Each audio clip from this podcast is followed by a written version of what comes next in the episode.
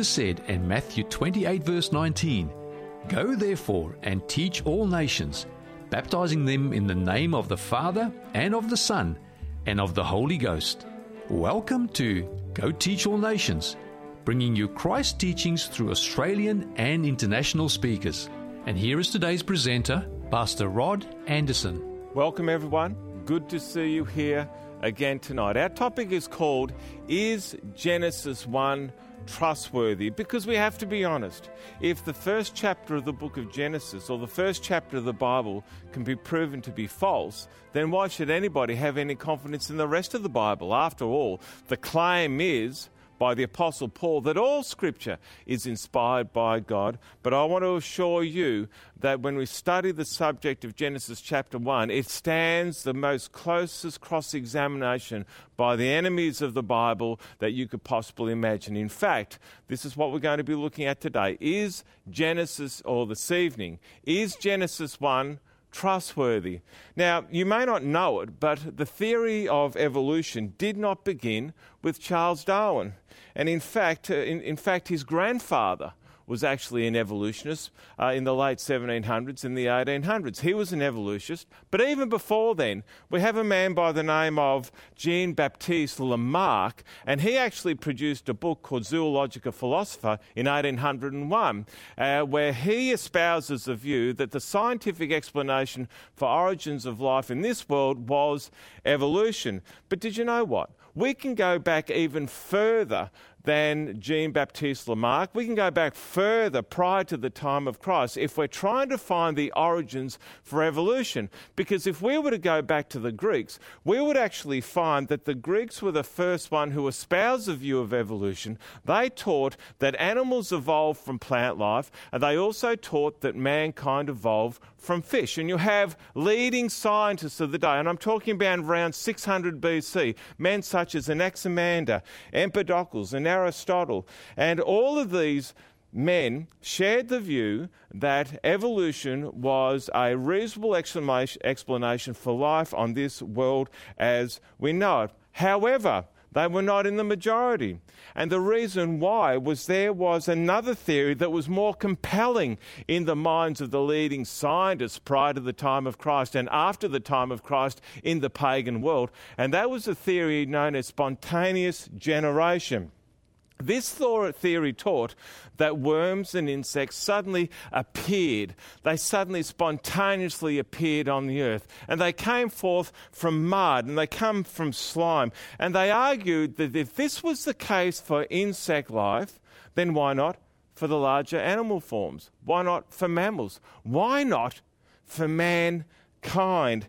However, spontaneous generation was scientifically disproved as early as the fifteen hundreds. You have men such as Louis Pasteur, Francisco Redi, and the like, other em- em- eminent scientists who, by way of very simple experiments, they actually proved that spontaneous generation was false. For example, it was Francisco Redi who actually did the experiment using raw meat, and he put one in an open cylinder and he put another one in a sealed cylinder, and uh, the simple experiment demonstrated that the flies could not attack or attach themselves to the raw meat, therefore they could not lay eggs, therefore the maggots could not be formed. So in this simple experiment, it seemed to disprove the prevailing theory of the day of spontaneous generation.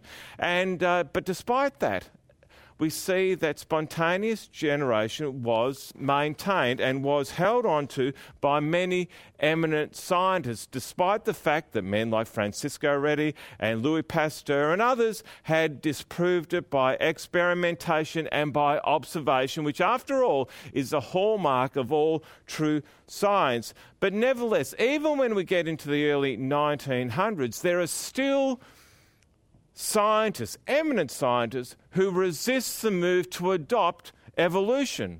And one such man was a man by the name of Ernst Haeckel.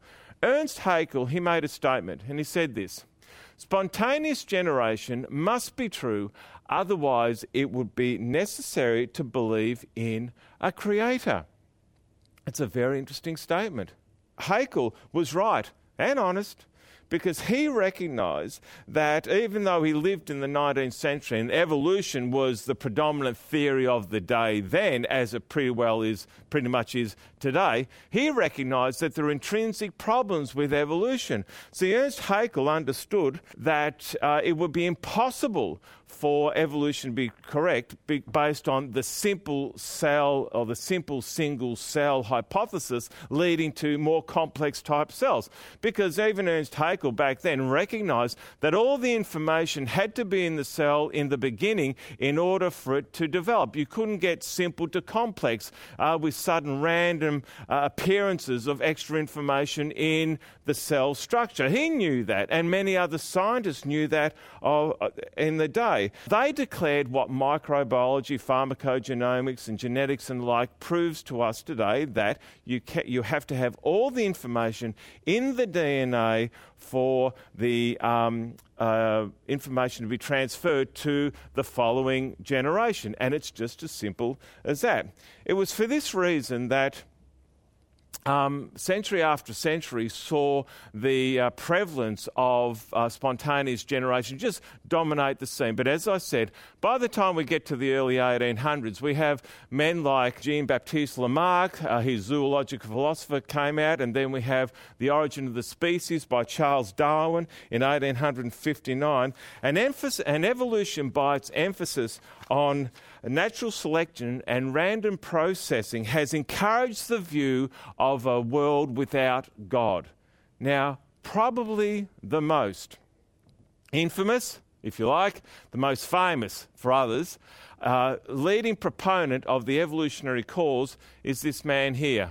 Richard Dawkins is a professor emeritus at uh, Oxford University. He's had a long and distinguished que- career. But in defence of evolution and its effect on society, this is what Richard Dawkins has said. What I care about is what is truth. Now, when he refers to truth here, he's talking about su- truth as proven in, or as um, the scientific community would talk about evolution. That's what he's referring to here. What I care about is what is truth. What is true about the universe? If it was true that evolution had adverse effects on religion and caused people to smash windows and rob old ladies, which it doesn't, by the way, but even if it did, that still wouldn't in any way affect its truth value. We've got to take the truth uh, about the universe and the truth about the world separate from the moral and political consequences, whatever that may be. So Dawkins says here that we have to separate the truth. He's referring to evolution here, and he says we have to separate it from the moral and political consequences, whatever that may be. Now, he talks about evolution as a truth. The first point that I want to make with you, uh, it's only a theory. Remember, evolution is just a theory. Why is it still a theory? It's because it's never been tr- proven by observation or experiment. It's never been proven that way. So it's still only a theory. It's still only an idea. And even though Dawkins authoritatively supports evolution, the reality is that today this theory as presented by Charles Darwin over one hundred fifty years ago and supported by a shrinking number of scientists, it's looking more like a patchwork quilt with huge holes in it than a tenable theory that thinking men and women can base proper research on. That's the reality. It's not standing up to the rigour of the modern scientific world with the advances in pharmacogenomics, genetic engineering and these sort of things. Evolution is just not ticking the boxes anymore the way it used to. Now, what I want to do is I want you to understand the difference, the basic difference between evolution, the evolutionary thought, and also what the Bible says in creation, the, the biblical view of the creative act by God. Every thoughtful person wants to know about the origin of life. Where did we come from? Where did the animal life come from? Where did bird life come from? Where did the world itself come from? And the Bible tells us that the world was created, the physical world and the natural world, was created in six literal days, six twenty-four-hour days, by a loving and benevolent creator God. Man and woman, God created on day six of the creation week. And the Bible says that after he created all things, everything was good. On the other hand, evolution, with its emphasis on random mutation and uh, selection, it actually teaches the world began, and everything that we experience in the physical and natural world actually began by what is named as the Big Bang, thirteen point seven billion years ago. And it came from a highly condensed mass about the size of a golf ball. Uh, this is what evolutionists teach. And that highly condensed mass, the size of a golf ball, it exploded thirteen point seven billion years ago.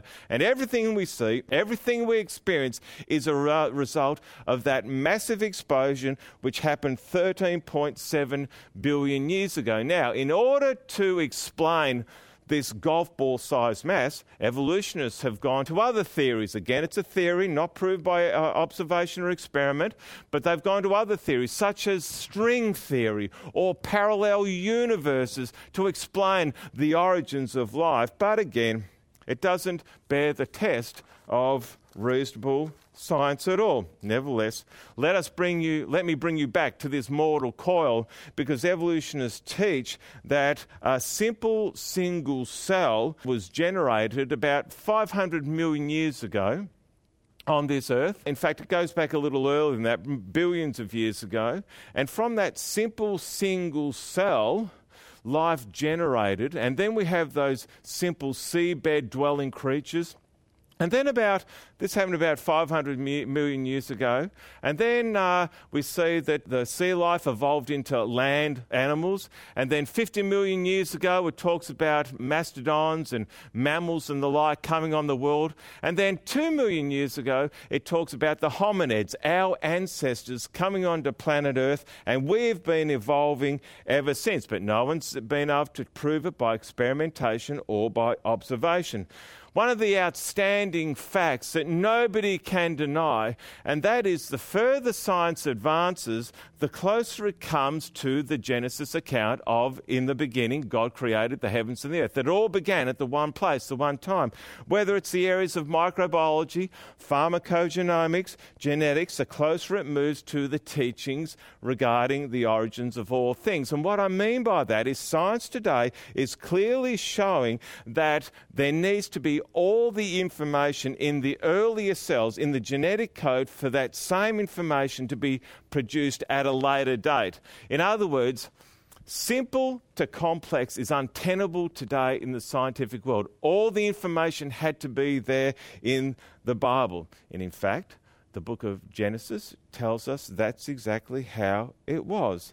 And the Bible tells us also that when God created life on this earth, that is the plant life, the fish life, the mammals, the bird life, everything in this world, God had placed all the information within each of those different types, in, the, in each of those different kinds, in order for that type to be able to flourish and to multiply. In Genesis chapter one, we read this. In the beginning, God created the what? The heavens and the earth. And we go to verse twenty-seven in the same chapter. So God created man in his own image. In the image of God, he created him, male and female. He created them. So God, the great designer and life great giver, created everything that we see, everything that we experience. It was fully developed and functional at the time in which God created it. In fact, the Bible uses the word good over and over again to describe how things were after day one, after day two, after day three, after day four, five, six, et cetera. It tells us that it was good. There was no need for God to come back later and make some modifications, to make some improvements on the species, to make improvements on the kind of animals. Uh, and this is in sharp contrast, of course, with, uh, with what evolution uh, presents, because evolution pre- presents um, that there were lots of mistakes. There need to be many changes. There need to be many Many pro- uh, improvements in the evolutionary process. So this is in co- sharp contrast to what the Bible says.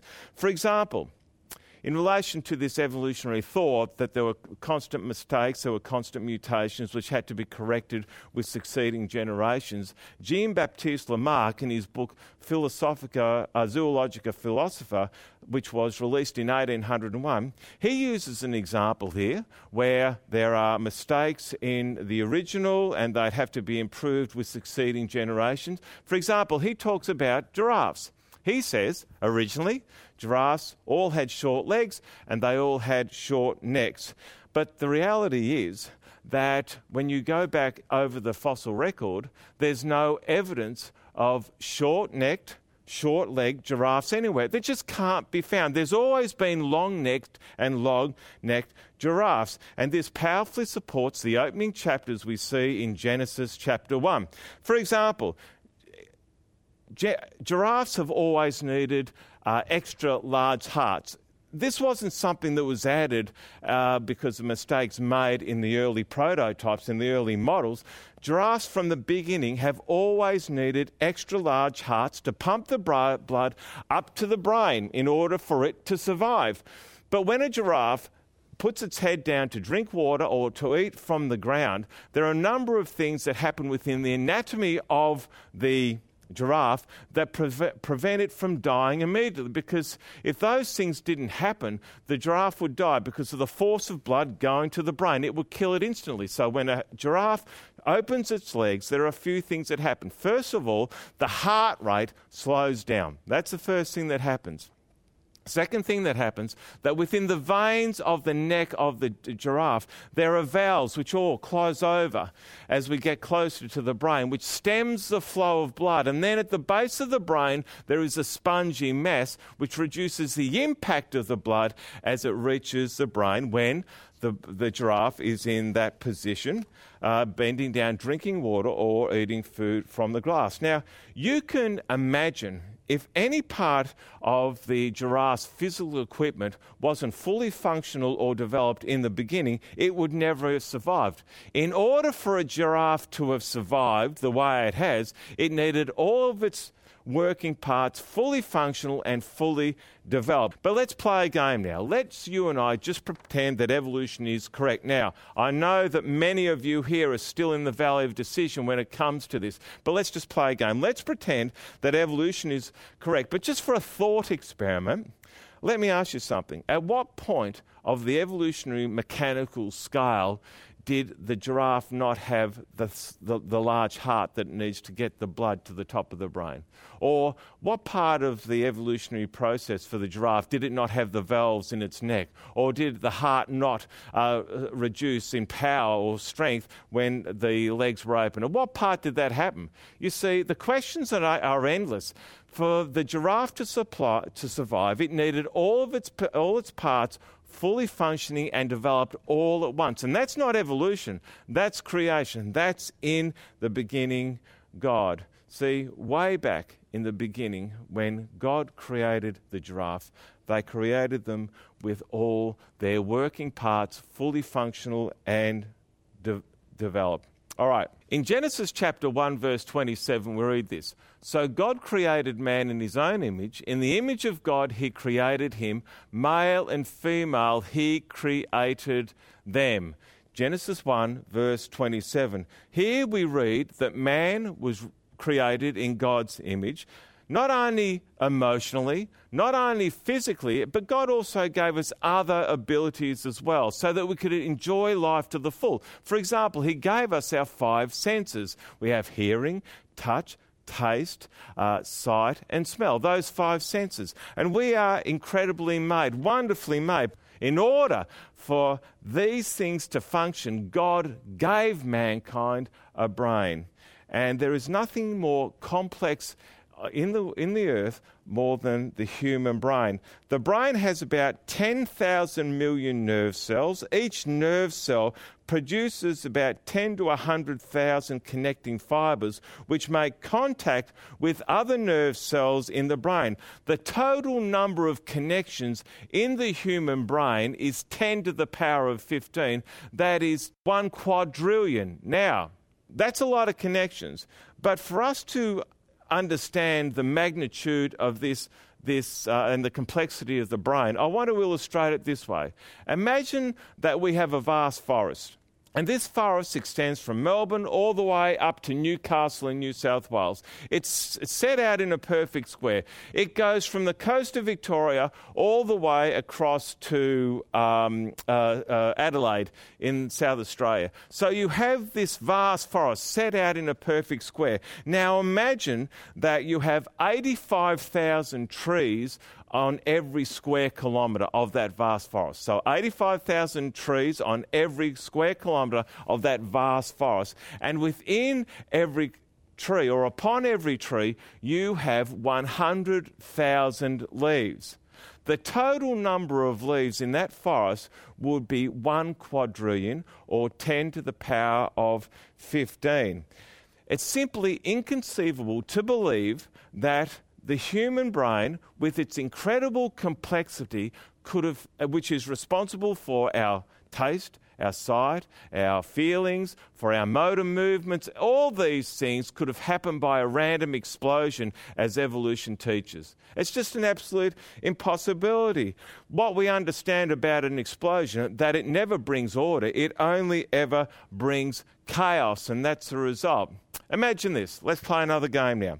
Let's pretend that we go to a scrap metal yard, and in the scrap metal yard we've got wire, we've got glass, we've got all sorts of metals and rubbers and what have you. And then what we do is we actually plant dynamite at the heart of that scrap metal yard, and then we push the plunger down, and all of a sudden there's a massive explosion, and from the dust and debris we see this beautiful brand spanking new seven forty-seven B jumbo jet coming out. Now, what do you think the chances are of that happening would be? What would the chances be? Absolutely zero, right?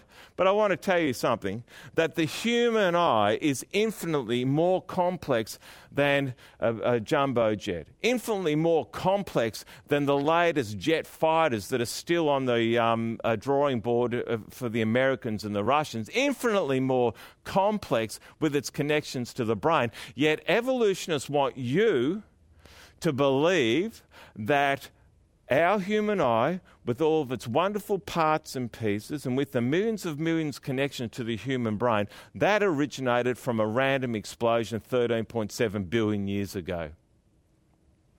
Doesn't make sense. It's counterintuitive, isn't it? Now, I don't have time today or this evening to talk to you about the wonderful relationship the human brain has with the human eye, but I'm going to do it by way of demonstration.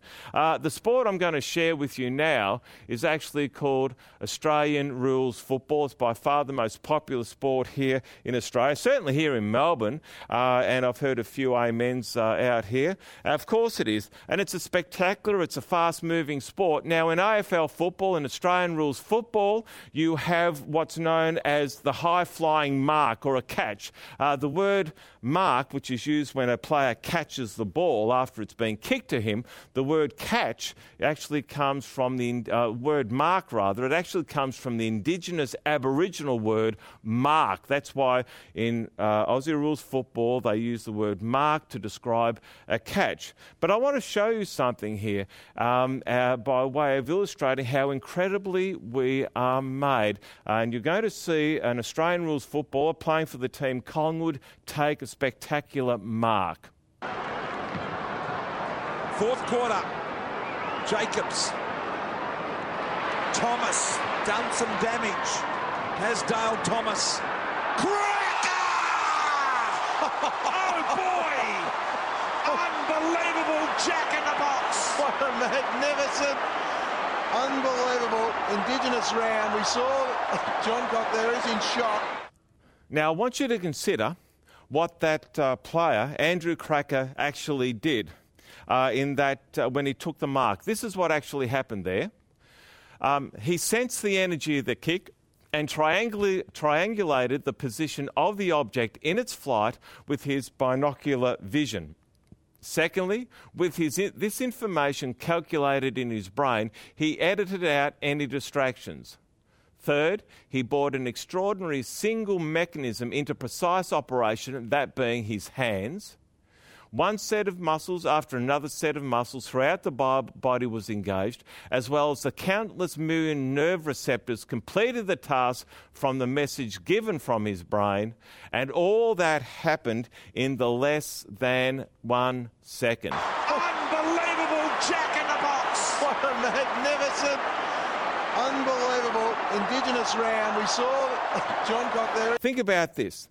The miraculous mark that we just saw there, that's just one of a myriad of things that men and women can do on planet Earth. Isn't that right? The Bible says that we are fearfully and wonderfully made. The reality is that that demonstration highlights that we are created in the image of God. And in fact, the information which allowed him to take that mark is all tightly packed in a single tiny gene, in a single chromosome, in a solution so concentrated that a teaspoon of that solution, there will be enough information in the teaspoon to be able to build and engineer all the seven billion people who are upon planet Earth today.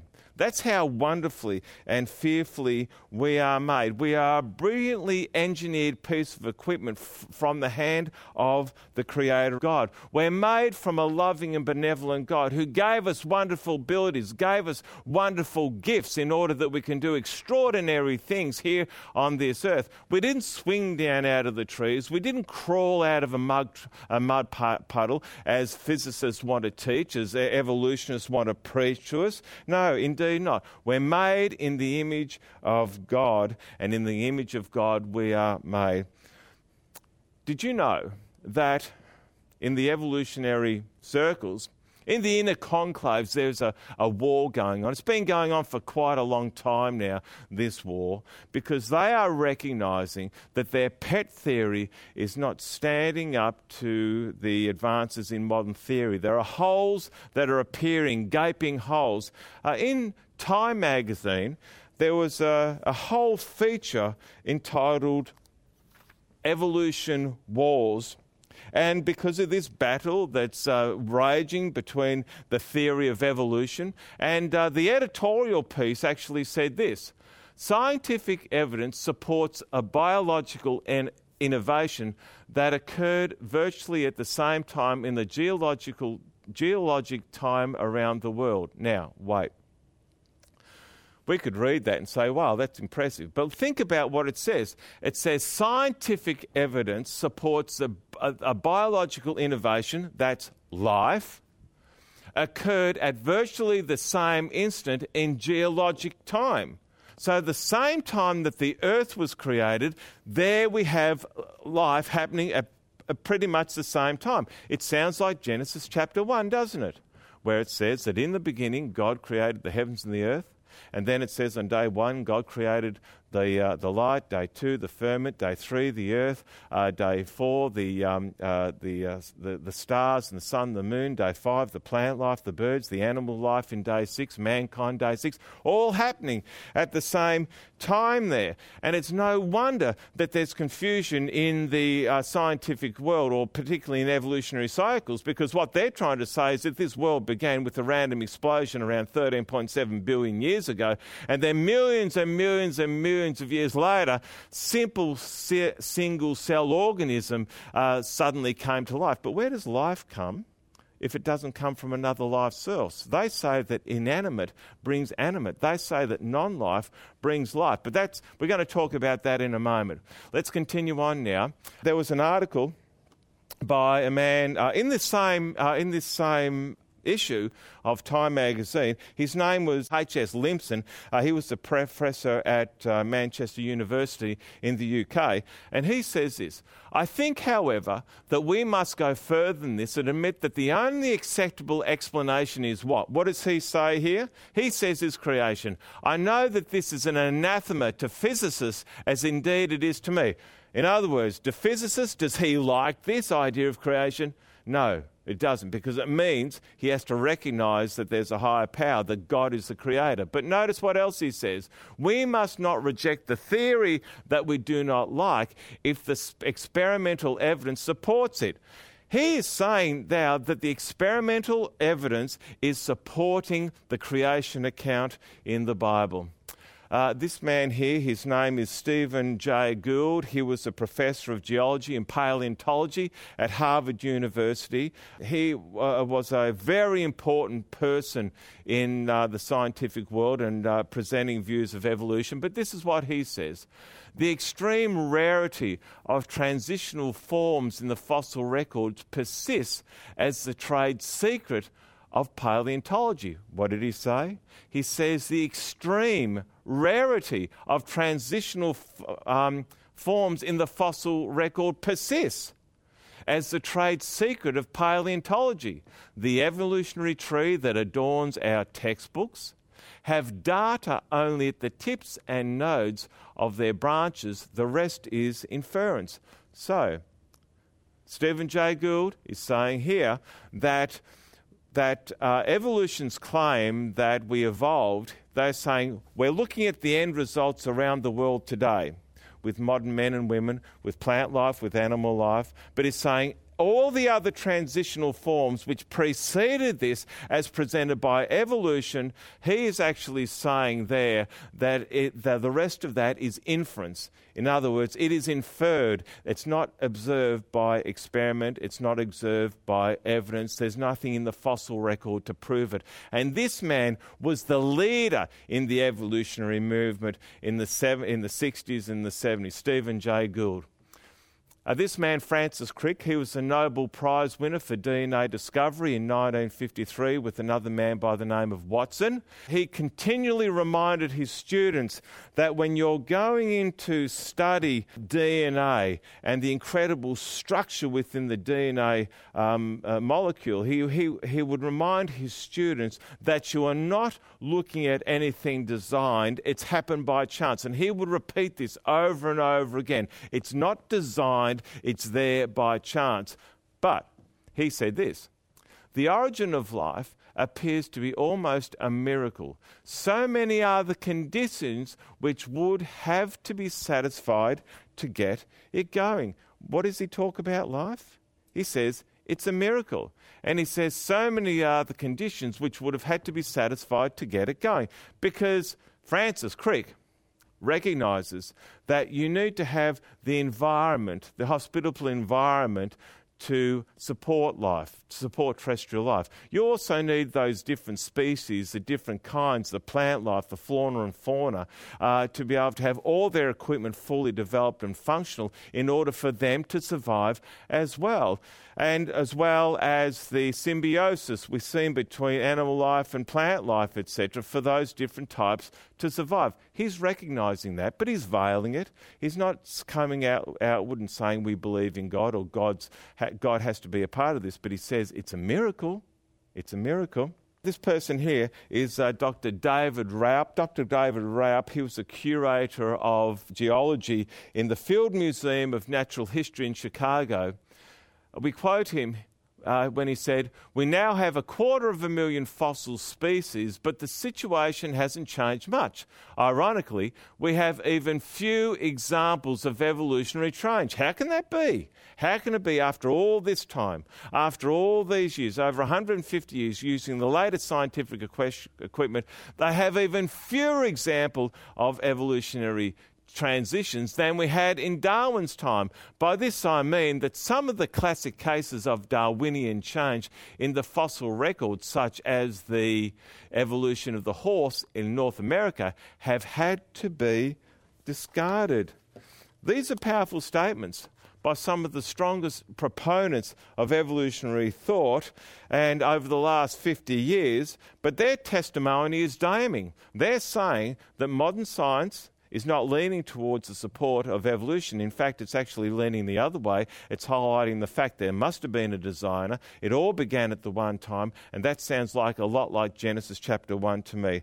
Let me give you another example. This is from the insect world about the way that just as we observe the common things in life, that they actually support very strongly the Genesis account found in the Bible. For example, the honeybee is a miraculously engineered flying machine. Its short, stubby wings allow it to fly in and out of a, fly, of a flower with great ease. Now, the bee, the honeybee, needs two things. It needs pollen to survive, and it needs nectar in, uh, to survive. Now, a bee can suck up a load of nectar in about one minute because it has a nectar tank inside its body. It can actually build up uh, two bulging loads of, of pollen on its baskets, on its hind legs, in around about three minutes. Now, how does the bee do it? Well, the bee will dive into the flower and brush its body past the pollen boxes. It has hairs on its body.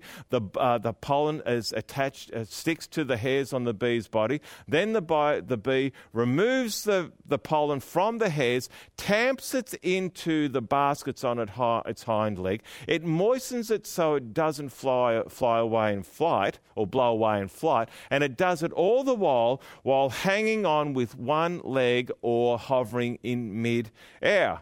However, However, the honeybee, with all of its fascinating and marvellous equipment for the job, did it happen by chance? Did it just happen a little bit at a time, incrementally, with all of its marvellous engineering and with all of its mar- marvellous parts? What if the bee, what if the bee, when it first started, had no pollen basket?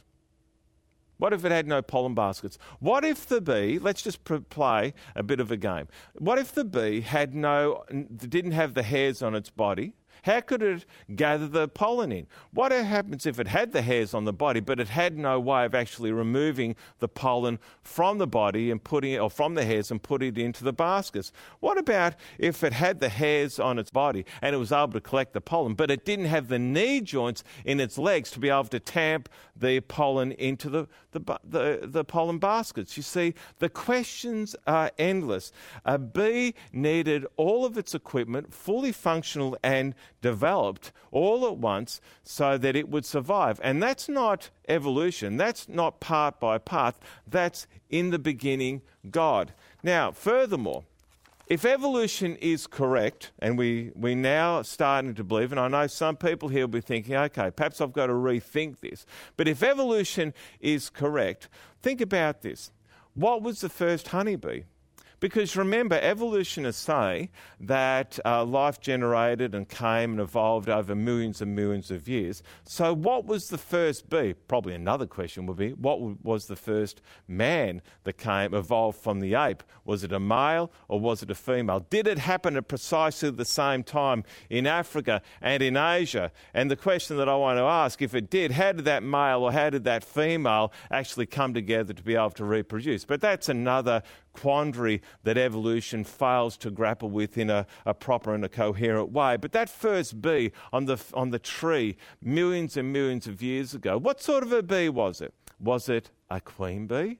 Well, it couldn't be a queen bee because a queen can't reproduce itself. Was it a drone? No, couldn't have been a drone because a drone bee can't reproduce itself without the queen. Well, we say it must be the miracle worker of the hive, the worker bee.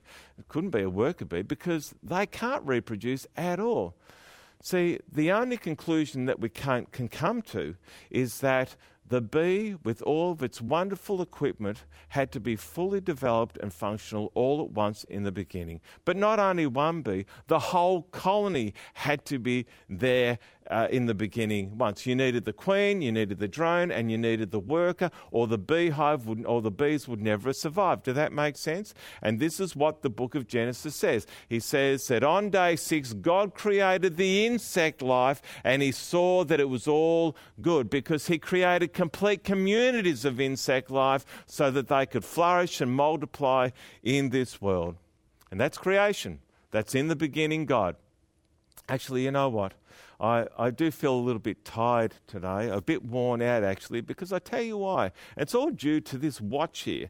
You see, um, last night at about two a.m., I heard all this rattling and scratching on my bedside table, and I turned on my bedside lamp and I saw that my watch was in absolute pieces. And when I turned on the light, all of a sudden there was a scurry on top of the dresser, and I saw screws and I saw springs and I saw cogs all doing this merry dance, and then suddenly they started to put themselves back into each other and connect, and then I saw the hands go onto the fa- and then uh, the face was placed on. And it all happened before my eyes, and probably within ten or fifteen minutes, the watch was back to its original condition, and then I stopped. I was aghast at what I saw. I thought I was dreaming, but I wasn't dreaming. And then I heard this: tick, tick, tick, tick. It's just a miracle. Now, do you believe that story? You believe that story. Of course you don't believe that story. But the reality is that the human eye is infinitely more uh, complex than this basic old watch here.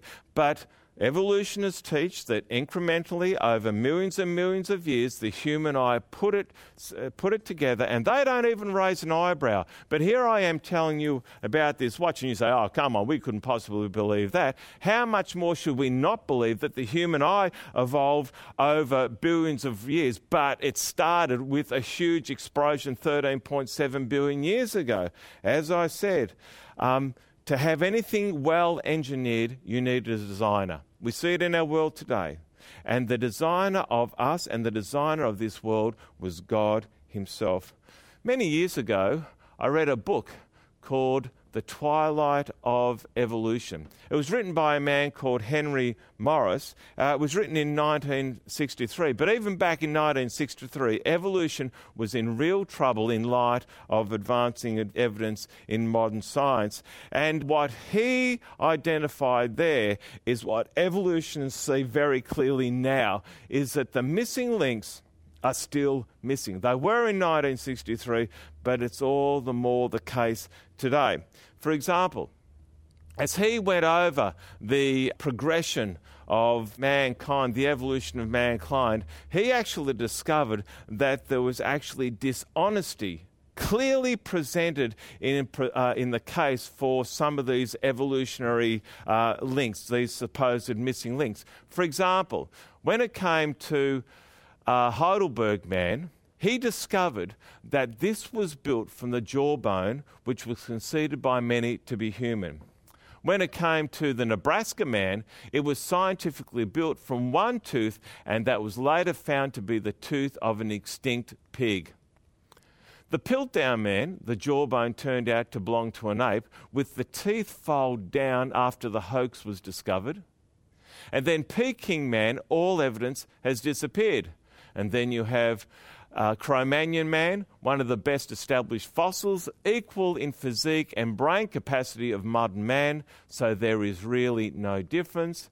And then you have Orque man, or Orque man, found in the southern Spanish town of Orque in nineteen eighty-two, and hailed as the oldest fossilised human remains ever found in Europe. One year later, officials admitted the skull fragment was not human, but probably came from a four-month-old donkey. And let's not forget about the uh, very famous Neanderthal man, was first discovered in the Neander Valley in, near Dusseldorf in Germany uh, in the eighteen hundreds. He was classified as semi-subhuman, and this was based on the evidence they said, science said at the time, that it showed that he was once crippled, he was crippled, but once worked, walked upright. But in the light of modern science, it's actually shown that this was just an old man with rickets, who actually had a larger cranium than us. And it was proved a hoax. Nothing to do with the missing link whatsoever. It was just an old man with rickets. You know, it was assumed over the last one hundred fifty years that the missing links would eventually be found, that with the advances in scientific research, with the the advance of um, satellite imaging, with the advances in exploration, et cetera, that the missing links would certainly be found. But what's been uh, discovered is that the li- links are still missing today. In fact, we read by Doctor Raup that many of the links, supposed links, have actually been discarded now because they don't meet the criteria. They don't line up with uh, scientific research. In nineteen eighty-two, just after, well, twenty years after at least, the uh, book by uh, Doctor Morris, The Twilight of Evolution, a doctor by the name of uh, David Kitts, Pro- Professor David Kitts, wrote in a, an article in a magazine called, or a journal called Evolution, and he says this. He said, Despite the bright promise that paleontology provides means of seeing evolution, it has provided some nasty difficulties for evolutionists, the most notorious which is the presence of gaps in the fossil record. Evolution requires intermediate forms between the species, and paleontology does not provide them. Did you understand what it says there? Paleontologists were believed that they would bring light, that they'd bring forth the gaps, but it hasn't done that. In fact, the gaps are there. The fossils are still missing today. It's a sad reality. Well, it's not a sad reality, but it's the reality when something is built on ever, on error. Even Charles Darwin, the um, the founder, if you like, of modern, the modern evolutionary movement, he actually says this in a book called My Life in Letters. He says, "Not one change of species into another is on record. We cannot prove that a single species has been changed." And even in his book on um, evolution, and in that same book, you can get it now, you can buy it now, he says, "To suppose that the eye, with all its inimitable contrivances for adjusting the focus to different distances, for admitting different amounts of light, and for the correction of spherical and chromatic aberration, could have been formed by natural selection seems, I freely confess, absurd in the what? In the highest degree." What is he saying here? He's saying it's an impossibility. It could not happen at all. That is a telling remark from the founder of the modern evolutionary movement. There was a book written a number of years ago called The Quantum Enigma by Wolfgang Smith. And in that book, he says this: "A growing number of respectable scientists are defecting from the evolutionist camp. Moreover, for the most part, these experts have abandoned Darwinism, not on the basis of religious faith or biblical persuasions, but on scientific grounds, and in some instances, instances regretfully." Wow. What a comment. It's saying the scientific evidence does not support evolution. It does not support Darwinism. And these people are leaving the evolutionary camp, not because they want to, but regretfully. They're not leaving it because they've studied the Bible and they've been converted to Christianity. Not at all. They've looked at the evidence, and the evidence just does not stack up. It stacks up in favour of a designer. In, it stacks up in favour of intelligent design, which is just code for God in scientific world. That's all it is. But it doesn't line up with the evolutionary premise, the evolutionary theory at all. You see on the screen there a wooden chair. One of the things that evolution cannot answer is where does life, how does non-life generate life? How does that happen? Well, it can't happen. We know that it can't happen. Science has shown us now that it cannot happen. But evolution taught there was an explosion. Uh, inanimate matter became animate matter. No life became no life. But here's a question to you. If I plant a wooden chair into the garden, it's made of wood, trees are made of wood, and then I water it, I fertilise it, I put it in a sunny position, why doesn't it grow? Why doesn't it flourish? Why doesn't it bring forth buds? Why doesn't it bring forth flowers? Because it ha- doesn't have the spark of life in- in- inside it at all. Not at all. That's why we understand that. It's just dead matter. It cannot produce. But evolutionists want us to believe that thirteen point seven billion years ago, this big bang brought forth all the order that we see in the universe today. Friends, an explosion never brings forth order. Evolutionists tell us that this miraculous, miraculously engineered machine that we are all came by chance as, a ra- as an act of natural selection and random processing. Friends, that's exactly the opposite to what the Bible says. The Bible tells us that we're made in the beginning by a loving, benevolent Creator God. Another question, just as I finish now, in relation to this topic of the creation versus evolution, is core is consciousness. We all have consciousness. That is, we are aware of ourselves and we are aware of our surroundings. And we know that consciousness has to come from a corporeal conscious being. The Bible calls him God. But how does evolution explain consciousness? It just can't. It just can't. At what stage of the evolutionary process, the mechanical process, did simple cells, simple organisms develop consciousness? Where did it come from? Evolutionists can't answer that. They're not, uh, they can't tell you where consciousness comes from, that self-awareness comes from, that cognizance, where it comes from, that awareness of our surroundings and ourselves. Evolutionists can't tell us. They have no answer from that. You see, when we honestly think about evolution and ask real questions, seeking bona fide answers for the questions that we ask, it does not take very long for any person of average mental ability to realise that this whole theory of evolution is just an idea. It's an absolute hoax, and it doesn't line up. The hypothesis does not square up with the advances in modern science. And you don't have to be a P H D to understand this. Any person can understand this material. Even a child can understand this material. And you can illustrate it this way. If you were to go along the beach and you see a sand, sandcastle there, and it may have been made, it might have been created a few hours prior to you being there, but not for one minute as you walk along that beach do you think to yourself, wow, look at the wind created, or look at the tide actually brought in, or look at the seagulls dropped here. You don't think that at all, do you? You know that no matter what type of Um, sandcastle that may be, no matter how simple or how complex it is, it's been designed by someone with a brain, with intelligence.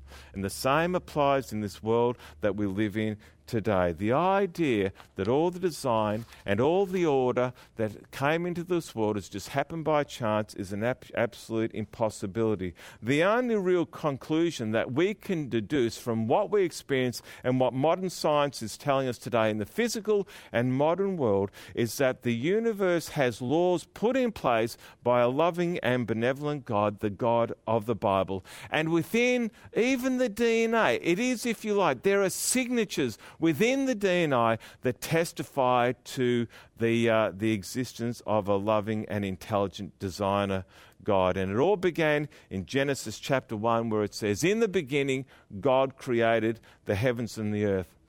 Jesus preached and taught about this, about the creation account over and over again in many areas in the New Testament. Here's just one example here. Jesus says, from the beginning of the creation, God made them male and female. You see, Jesus believed in the creation story. All the New Testament Bible writers believed in the creation story.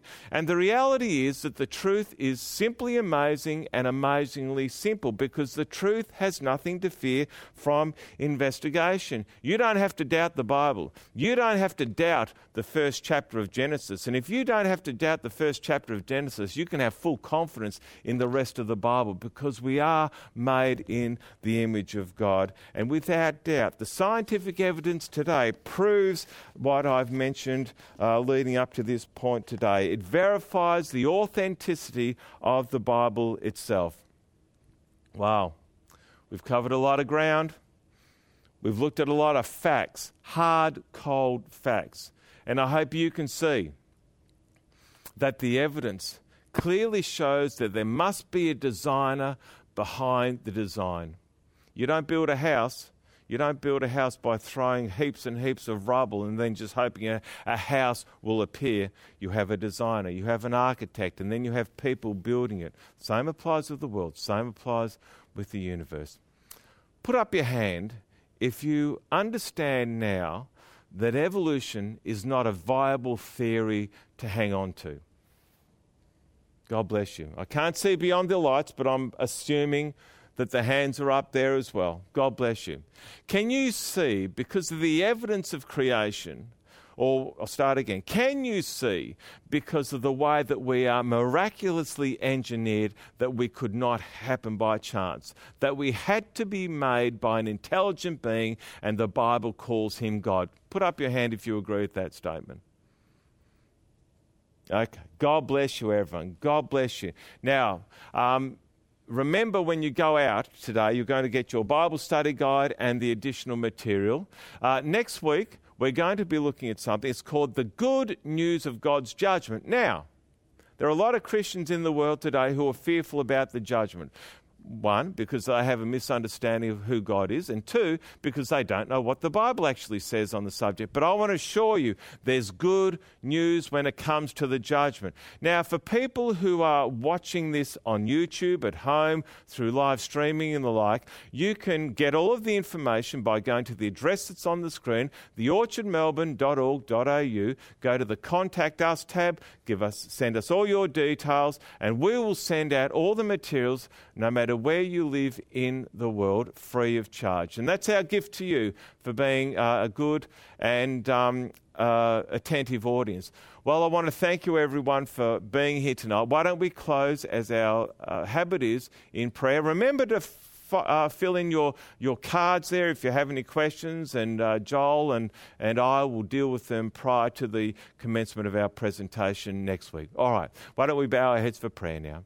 Father in heaven, we want to thank you that you've blessed us in such a wonderful way. We see the evidence of your creative act. We see the way that you've blessed each man and woman with uh, incredible abilities. And we are a wonderfully engineered machine, Father, and I want to thank you that you have made us. We want to thank you for the evidence, even in the scientific world, that there is a God who loves us, who cares for us. And we can have full confidence in Genesis chapter one. In the name of Jesus Christ, we thank you, Father. Amen.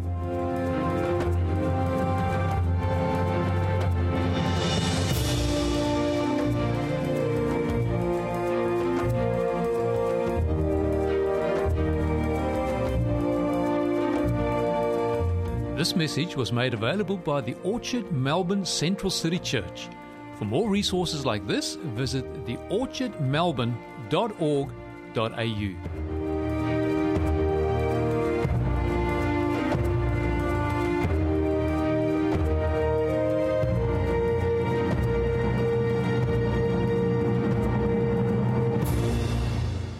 You've been listening to Go Teach All Nations here on three A B N Australia Radio. I am with you. Over and over again in Scripture, God goes to extraordinary lengths to assure us that He is with us. Zephaniah tells us in chapter three, verse seventeen, that the Lord your God in your midst, the mighty one, will save. He will rejoice over you with gladness. He will quiet you with His love.